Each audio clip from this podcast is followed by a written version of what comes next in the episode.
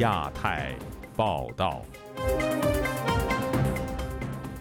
各位听友好，今天是北京时间二零二三年二月二十五号星期六，我是佳远。这次亚太报道的主要内容包括：俄乌战争周年，北京调停表态没要求俄罗斯撤军，各方质疑中国的公信力；中国生产事故频发，为什么安全监管长期缺席？中国官媒策动新一波反美宣传，文革时态再现。美国最新民调显示，超过六成的美国人担忧中国的影响力。官方公布，中国有六亿栋房屋，这是征收房产税的前兆吗？接下来就请听这次节目的详细内容。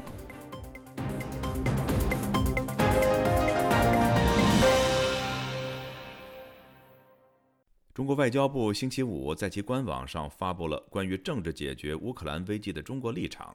美国国务卿布林肯当天对媒体回应说：“中国的计划是既要又要，并不是真正促进和平。”但也有专家分析，中国在这份文件中也对俄罗斯提出了警告。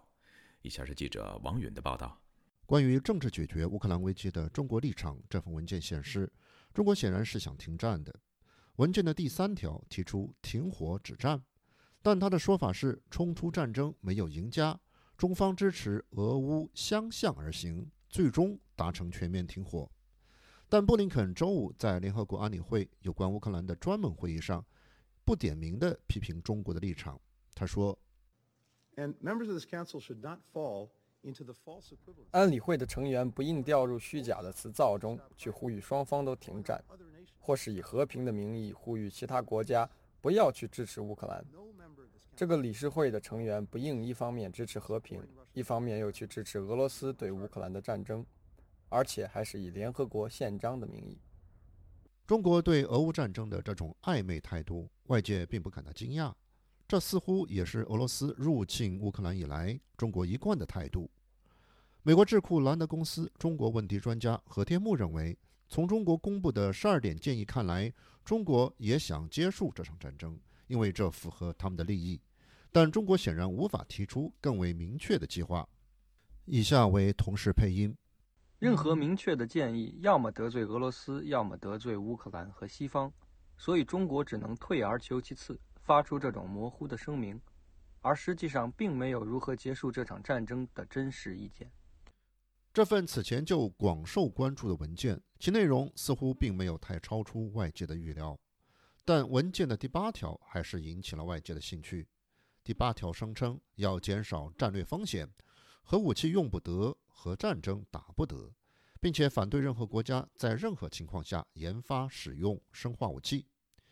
美国爱德菲大学文理学院院长、政治学教授王维正认为，这一点实际是中方在警告俄罗斯的。这这一点呢，中国一样没有明指出来是俄罗斯，但是我觉得他是暗批俄罗斯，就是说基基本上来讲是他警告俄罗斯不要这样子。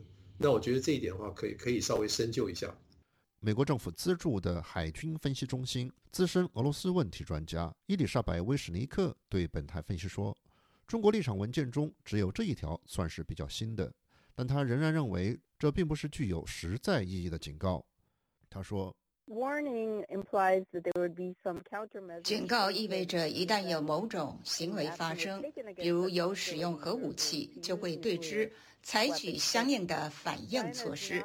但中国并没有对俄罗斯施加任何压力，至少不是公开的压力。中国没有对俄罗斯施加任何经济压力等等。他强调，中国反而去支持俄罗斯的宣传论调。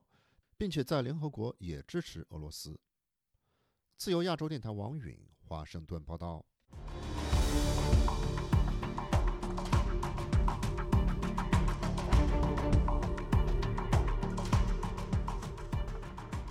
近来，不仅是内蒙古重大煤矿坍塌事故备受瞩目，在重庆也发生了一起在建项目的意外，两起事件都造成多人死亡。为什么中国安全生产的口号喊了这么多年，仍不能够防范生产事故呢？请听本台记者经纬的报道。据多家中国媒体报道，二月二十三日上午，重庆市沙坪坝区成渝中线高铁一在建项目围墙垮塌，致五人死亡。应急部门成立调查组，事故原因仍在调查。而就在前一日，内蒙古阿拉善左旗新景煤业有限公司一露天煤矿发生大面积坍塌，截至二十三日晚间，已有十二人获救，六人生还，六人死亡，四十七人失联。中国官方一再向世界承诺减少碳排放，但煤炭仍是中国的主要能源之一。路透社报道，中国煤矿已成为世界上最致命的煤矿之一，这主要是因为安全标准执行不严。随着两会临近，中国将对煤炭开采业进行一系列的安全整改。然而，由于煤炭对能源安全和经济活动至关重要，有分析报告指出，中国不太可能大幅度削减供应。美国民间人权组织公民力量创办人杨建立分析说，煤炭开采作为支柱产业，与当地财政收入和官员利益勾结，才使得安全监管长期缺位。如果市场需要更多的煤炭，还得增大生产。这个和煤炭的这个生产商以及背后那个官员的利益，它是连接在一起的。你要是过分的监管，可能这些的利益就受损啊。所以这就是中国的这个目前的这几乎是每个生产领域的一个状况啊。煤炭更加是这个样子。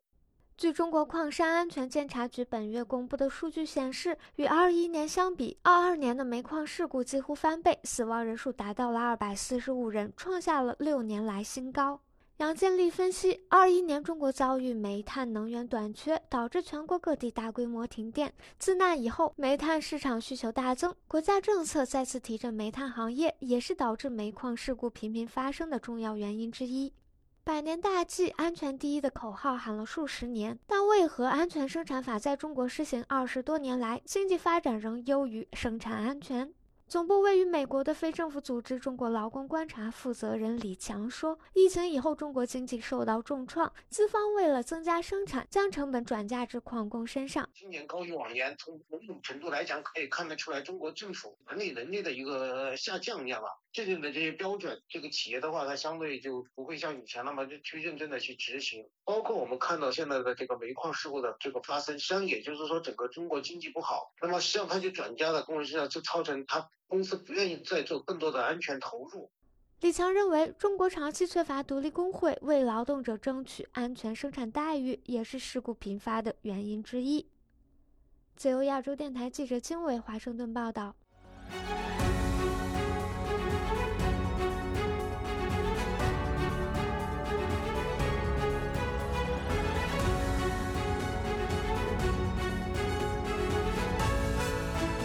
中国官方媒体近期连续发表有关攻击美国谋求霸权以及贫富分化状况持续恶化等内容的文章。有学者认为，当局此举真正的目的是向中国民众灌输反美意识。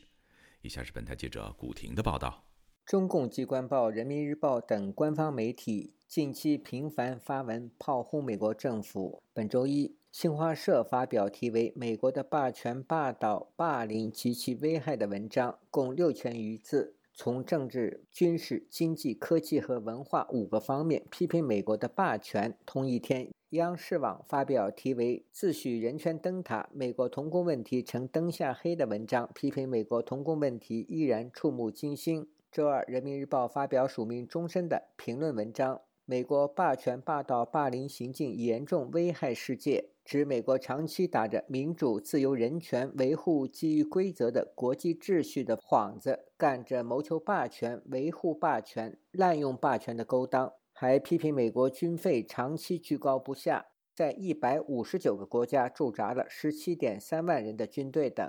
时事评论人士王震接受自由亚洲电台采访时表示。官媒对美国的指控完全不成立。美国的社会问题并非政府所为，而中国对内的所谓维稳费用对民众造成了巨大的伤害。他说：“中国的维稳费用是针对于你内部的人的，维稳你自己的人民，这更可怕。然后又说科技霸权，中国所有的这些科技东西全都是在剽窃人家美国的。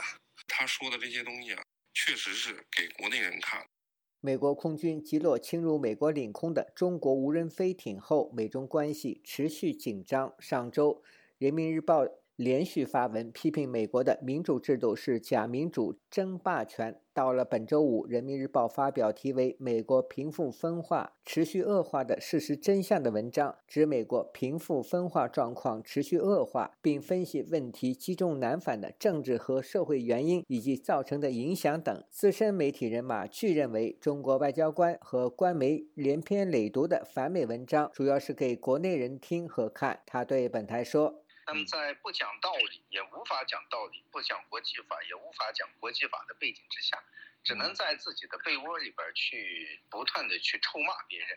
不管是毛泽东，还是包括邓小平时期啊，或者是胡锦涛时期，都是如此。啊，也没有什么新鲜的东西。不过最近的这种态势或者这种激烈的这种方式，和搬出来文革时期的一些用语，甚至我们看到几十年前的一种批判美国的一种方式，这实际上是完全体现的是习近平的啊一种话语体系。马据说，从人民日报的批美文章中看到了采用习近平的口语，表明媒体高度贯彻习近平的思想和两个确立的坚决执行。你看中国的人中国的媒体对于美国或者国际形势的任何的评判的话，你只能看到的是一种滑稽。但是在他们的这个宣传逻辑里边，确实非常符合现在的中国的很多民众的胃口，因为中国民众已经习惯于他们的这种叙事方式。中国央视新闻微博周五转发美国一名19岁男子在佛罗里达州奥兰多市开枪射杀一名女子的消息，有网民留言：“还是中国安全。”另有网民质问道：“评论也要筛选？”自由美利坚，自由亚洲电台记者古婷报道。美联社公布的最新一项民调显示，百分之六十一的美国民众认为中国对世界的影响力让人担忧。相比二零二零年的数据。美国民众的所谓疑中情绪有上升趋势。今天，本台记者唐媛媛的报道：近年来，美中关系恶化，两国在南海主权、贸易、科技、人权、台湾与新冠溯源等议题上争执不断。近期，中国间谍气球飞入美国领空遭击落的事件，更将两国关系推入新一波低潮。除了华盛顿与北京间的政府关系紧张，美国民众也越发对中国在世界扩大影响力的做法感到担忧。本周四，美联社公布一项新民调显示，有百分之六十一的美国民众认为中国的全球影响力让人担忧，相比二零二零年的百分之四十八与二零二一年的百分之五十四。这项数据有逐年上升的趋势。美国前国务卿蓬佩奥的中国政策首席顾问余茂春则分析，美国民众对于中国的印象变差，与中国对外战略意图日益清晰有关。以下由同事代读：中共的言行让美国人民看清楚了中国对自由世界的战略意图。中国政府越来越口无遮拦，中共的战狼外交与领导人的讲话都反映出中共高层的意图。以前，美国老百姓到商店购买东西，看到是中国制造的，觉得好便宜，可以买。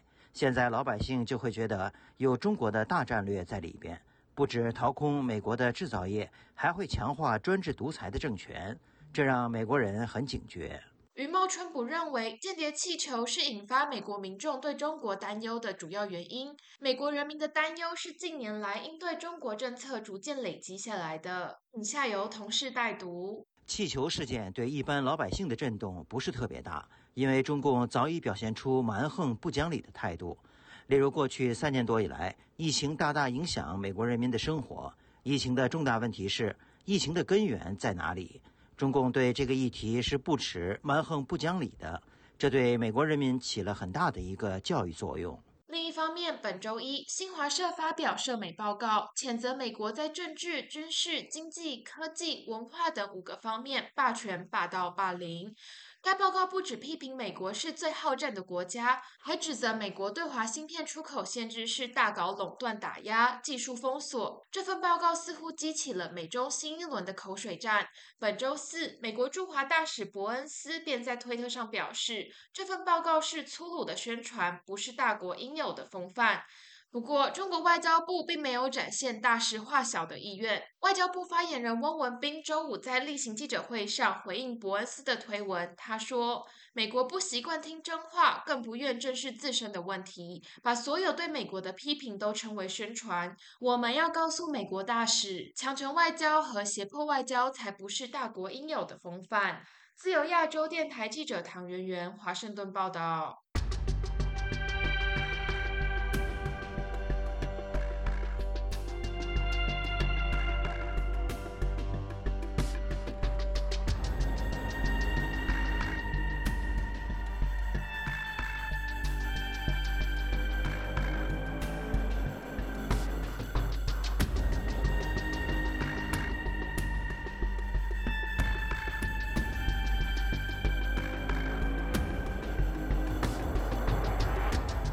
中国的房地产市场持续疲软之际，一则有关全国有六亿栋房屋的官方消息引发舆论热议。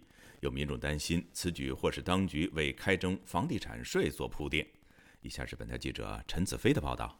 中国国新办早前召开自然灾害综合风险普查工作情况记者会，披露中国房屋总量的最新情况。普查领导小组办公室主任郑国光表示，对全中国交通运输、住房和城镇建设等进行统一普查，得到确实的数据。通过上下各方协同努力，全面完成了普查的调查任务。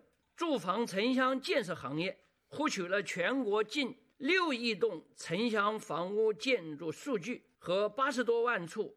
市政设施的数据，有关部委的负责人表示，住房和城乡建设系统动员两百六十多万人采访全国百分之百的城镇和社区，形容这次是摸底的调查，是在每栋房屋跑出来的数据。官方披露全国已有六亿栋房屋的消息，成为各大社交平台的热门话题，引起网民广泛讨论。有博主认为，官方用了三年做普查，显示数据有代表性。终于查清了全国近六亿栋城乡房屋建筑，按十四亿人口计算，人均零点四二栋。假设一栋就住十个人，就够住六十亿人。房地产市场早就已经饱和，韭菜已经不够用了。有博主担心，官方动用大量人力进行普查，不是为了应对自然灾害，而是为开征新税做准备。我觉得这是在告诉大家，房产税真的不远了。现在呢，就是在等着楼市回暖，恢复理性。所以呢，大家一定要有充分的心理准备。有中国媒体引用中国建设报的报道，解释这一次普查得到数据，六亿多栋房子并非全是商品房，城镇房屋只有四千七百多万栋。有网民质疑官方不敢公布商品房的总量，但也有网民批评炒作六亿栋房子做评论是为了擦流量。十四评论员方圆相信，六亿栋房子的数据会影响到已在萎缩的房地产市场。房地产市场。发展呢，在商品房、买卖房这一块呢，供大于求，基本上这个局面是可以确定的。特别是民众对这种数据的梳理能力不强的情况下，这次发布呢，也应该是一个经过斟酌之后的结果。尽管如此呢，这个发布还是对市场的信心其实是一个比较大的一个打击。经济学者施林表示，涉及房地产的敏感数据必须要经过国务院最高层的批准才能对外披露。他认为，官方是刻意向外界披露房屋的总量，为开征新税试水温的同时，还有其他目的。官方透露全国总体的房地产复查的状况。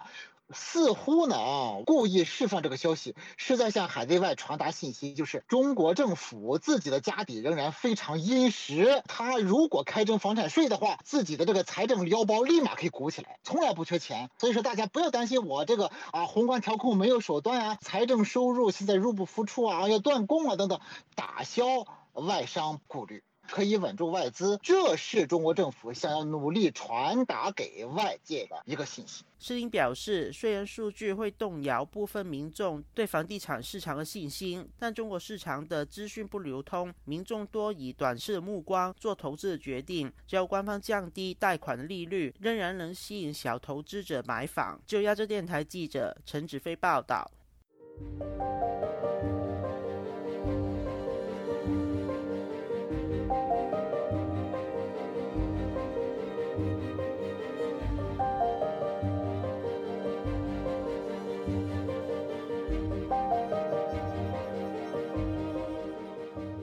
截至目前，北京科技大学退休教师陈兆志被当局指控寻衅滋事，遭羁押已经超过三年，但案件仍未宣判。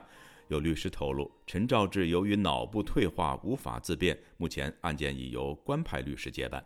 请听记者高峰的报道。陈兆志涉嫌寻衅滋事案原本在二零二一年十二月已完成听审，检控方当时建议量刑两年六个月。但时隔超过一年，当局仍未宣判。据了解，陈兆志卷入漩涡与他转发新冠疫情讯息和视频有关。他曾发表的言论包括“武汉病毒是中共病毒”。曾出任陈兆志辩护律师的马刚全表示，检控方在庭审结束后追加了其他控罪。原来不是说从二零一九年以以来在网上这个发表的这些言论吗？庭审都开完了，公诉人又这个追加起诉，从另外一个角度说明啊，他们还是想从重追究陈老师的责任，谈不上什么公平不公平了。年过七十的陈兆志患有脑退化等多种疾病。马刚全去年年初曾到看守所探望当事人，通过远程视频的方式会见的他，呃，自己刚才说说的一句话，没过多久就忘记了。哎，刚刚才我说了什么呢？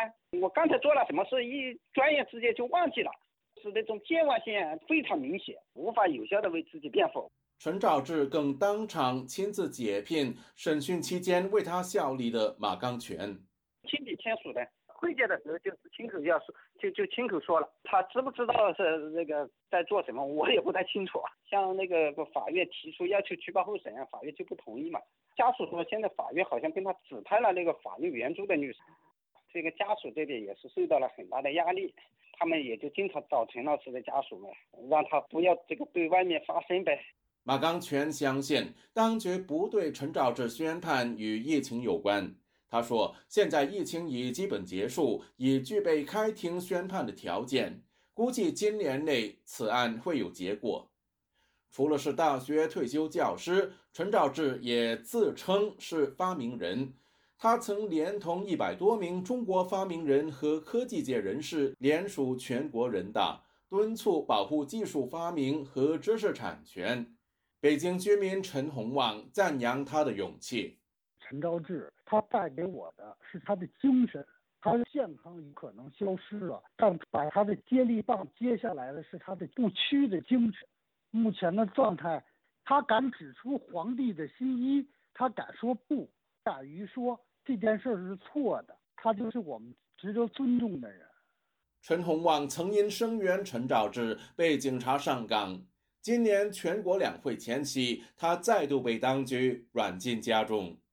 自由亚洲电台记者高峰香港报道。有在英国的维吾尔人最近向当地媒体披露。中国国安人员利用他充当间谍，收集在英国的维吾尔人的活动情报。该事件引起舆论关注。有海外维吾尔人权活动人士向本台表示，中国政府威逼利诱海外维吾尔人提供情报的情况存在已久，但过去很少有人敢于公开发声。而从新疆出逃的哈萨克人甚至面临死亡威胁。以下是本台记者吕希发自英国伦敦的报道。伦敦广播公司近日报道，一位化名阿曼的在英维吾尔人向他们爆料，有疑似中国国安引诱他为中方收集情报。他向记者提供了电话录音，对方以每个月七千到八千美元引诱他参加在英维吾尔人的抗议活动，并汇报有哪些人参与，并了解维吾尔压力群体的计划。报道引述阿曼表示，对方甚至承诺可以让他和仍然在国内的母亲通话，把他的侄女送到英国，甚至表示可以释放他在集中营的家属。阿曼表示，可以和母亲通话的条件相当吸引，但他无法违背自己的良心。英国维吾尔人权活动家拉希玛向本台表示，中国政府诱惑海外维吾尔人从事间谍活动，从十多年前已经开始。但被胁迫者因为担心国内家人安全，一直不敢公开事件。他告诉本台，在新疆的中国国安通过国内亲人的微信，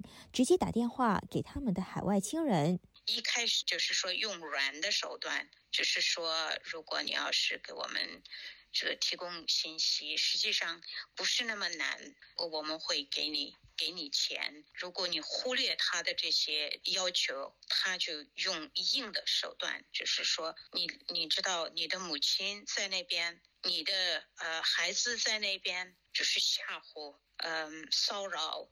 拉希玛认为，中国政府除了想掌握海外维吾尔人的活动情报，另一个目的是在维吾尔人群体当中制造恐慌，破坏团结。居住在瑞典的世界维吾尔大会发言人迪里夏提告诉本台，整个欧洲、美国以及澳大利亚都存在中国政府胁迫维吾尔人的情况，使维吾尔人即使肉身逃离中国，但仍然受到精神上的折磨。而逃出新疆的哈萨克人甚至面对更严重的死亡威胁。哈萨克斯坦民间机构阿塔朱尔特志愿者组织。创办人塞尔科坚从一七年开始，他向西方披露新疆集中营的情况。在一九年，他被哈国亲中华人起诉，指他破坏中哈友谊。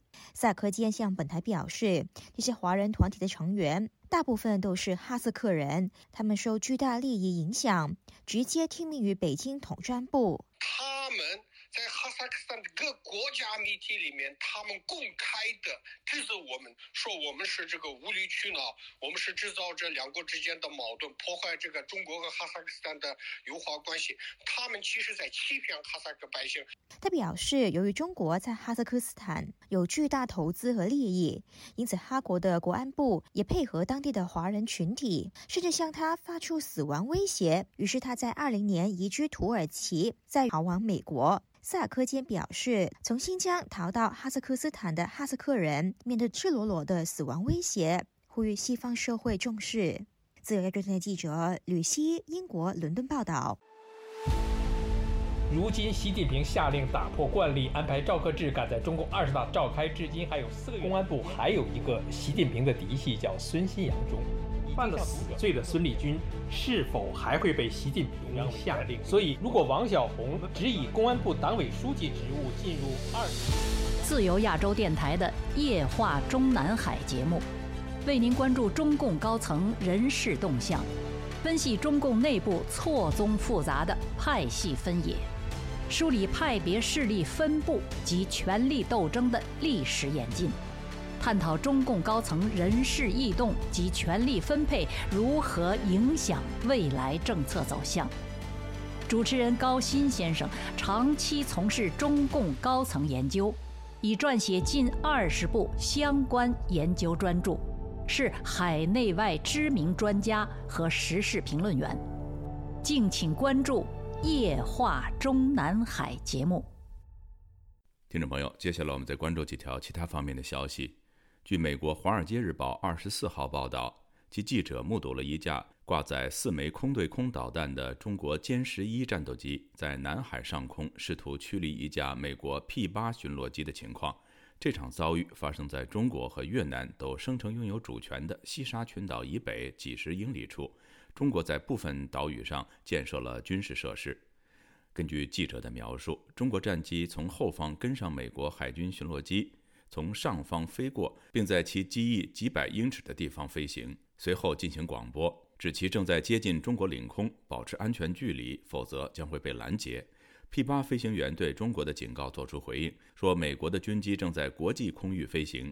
报道还引述美国官员的话说：“像周五这样在南中国海发生的遭遇战，现在几乎每天都在发生，而且变得越来越危险。”俄罗斯入侵乌克兰一周年之际。白宫星期五发布声明，宣布美国商务部将采取多项出口管制行动，将包括中国在内的近九十家俄罗斯和第三国公司列入实体名单。理由是这些公司从事逃避制裁的回填活动，以支持俄罗斯的国防部门。星期五，美国还宣布与七国集团盟友共同对俄罗斯实施新一轮的制裁，包括两百多个个人和实体，主要针对俄罗斯公司和个人，也包括其遍布欧亚和中东的采购网络。德国《明镜周刊》近日获悉，俄罗斯军方正在与中国无人机制造商宾果智能航空科技有限公司谈判，后者为俄罗斯生产神风无人机。据悉。宾果公司已经同意为俄国生产并测试一百架 ZT- 杠幺八零型无人机，并在今年四月前交付给俄罗斯国防部。军事专家认为，这款无人机将可以携带三十五到五十公斤重的弹头。听众朋友，这次的亚太报道播送完了，谢谢收听，再会。